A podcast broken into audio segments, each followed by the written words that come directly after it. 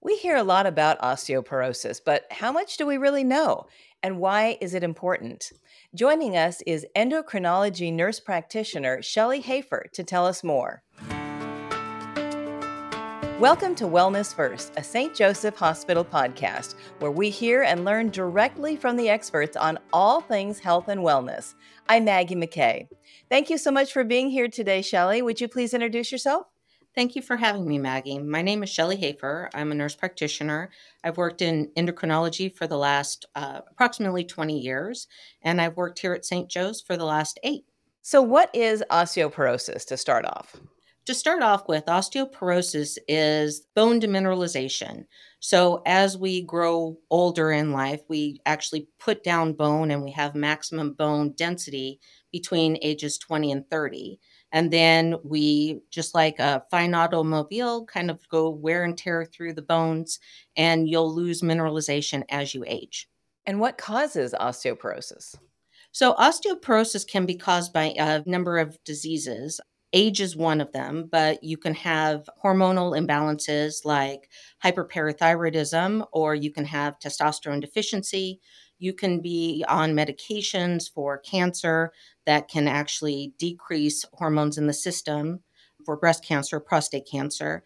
There's also malabsorption issues like gastric bypass surgeries or celiac disease or any type of GI stomach issue like ulcerative colitis. Shellie, who's most likely to develop osteoporosis? So, osteoporosis is primarily thought of as a female disease, and as one in two women will actually have a chance of developing osteoporosis in their lifetime. Unfortunately, we forget that men have bones too. And statistically, when you're looking at what goes on, approximately one in every four men will actually develop osteoporosis in their lifetime.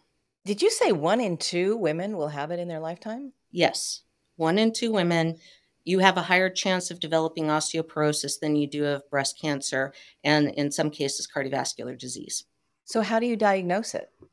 Generally, osteoporosis is diagnosed with a DEXA scan, which is a bone density scan that looks at the spine and the hips and the femoral neck. But often this is not done in a timely enough manner. And so, most times, osteoporosis is caught when somebody has either a vertebral fracture of their back or a hip fracture of one of the legs. And how do you treat osteoporosis?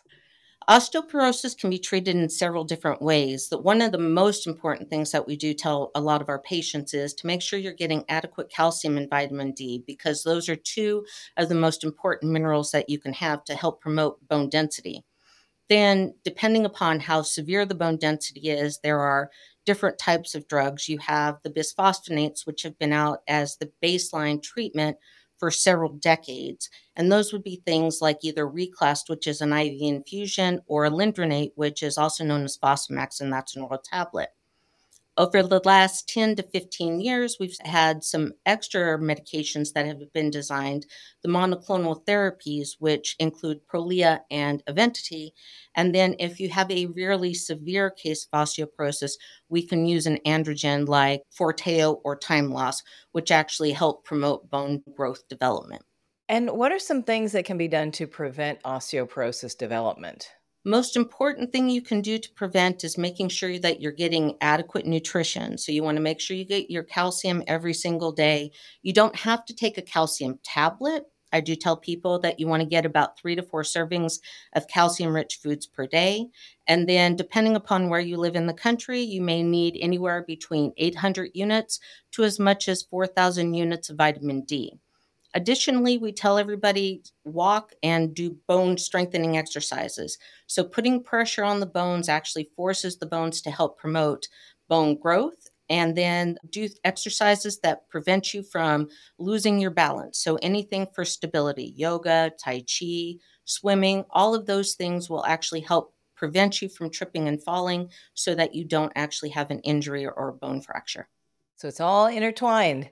No wonder my trainer always says you're not going to get osteoporosis if you keep coming and working out or even working out on your own. Absolutely. Shellie, when should people be screened for osteoporosis? Like, how do you know? So, the National Bone and Osteoporotic Foundation recommends that everyone, men and women, get screened at least by the age of 65.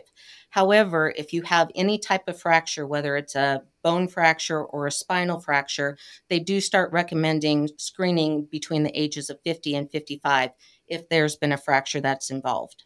This has been so informative. I've already learned so much in our short time together, Shellie. Is there anything else you'd like to add that we didn't cover?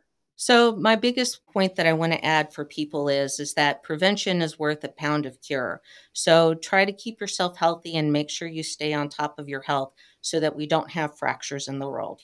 Thank you so much for sharing your expertise. Thank you. Again, that's Shellie Hafer. And to learn more, please visit stjosephhospital.com slash services slash endocrinology. And if you found this podcast helpful, please share it on your social channels and check out our entire podcast library for topics of interest to you. Thanks for listening. This is Wellness First, a podcast presented by St. Joseph Hospital.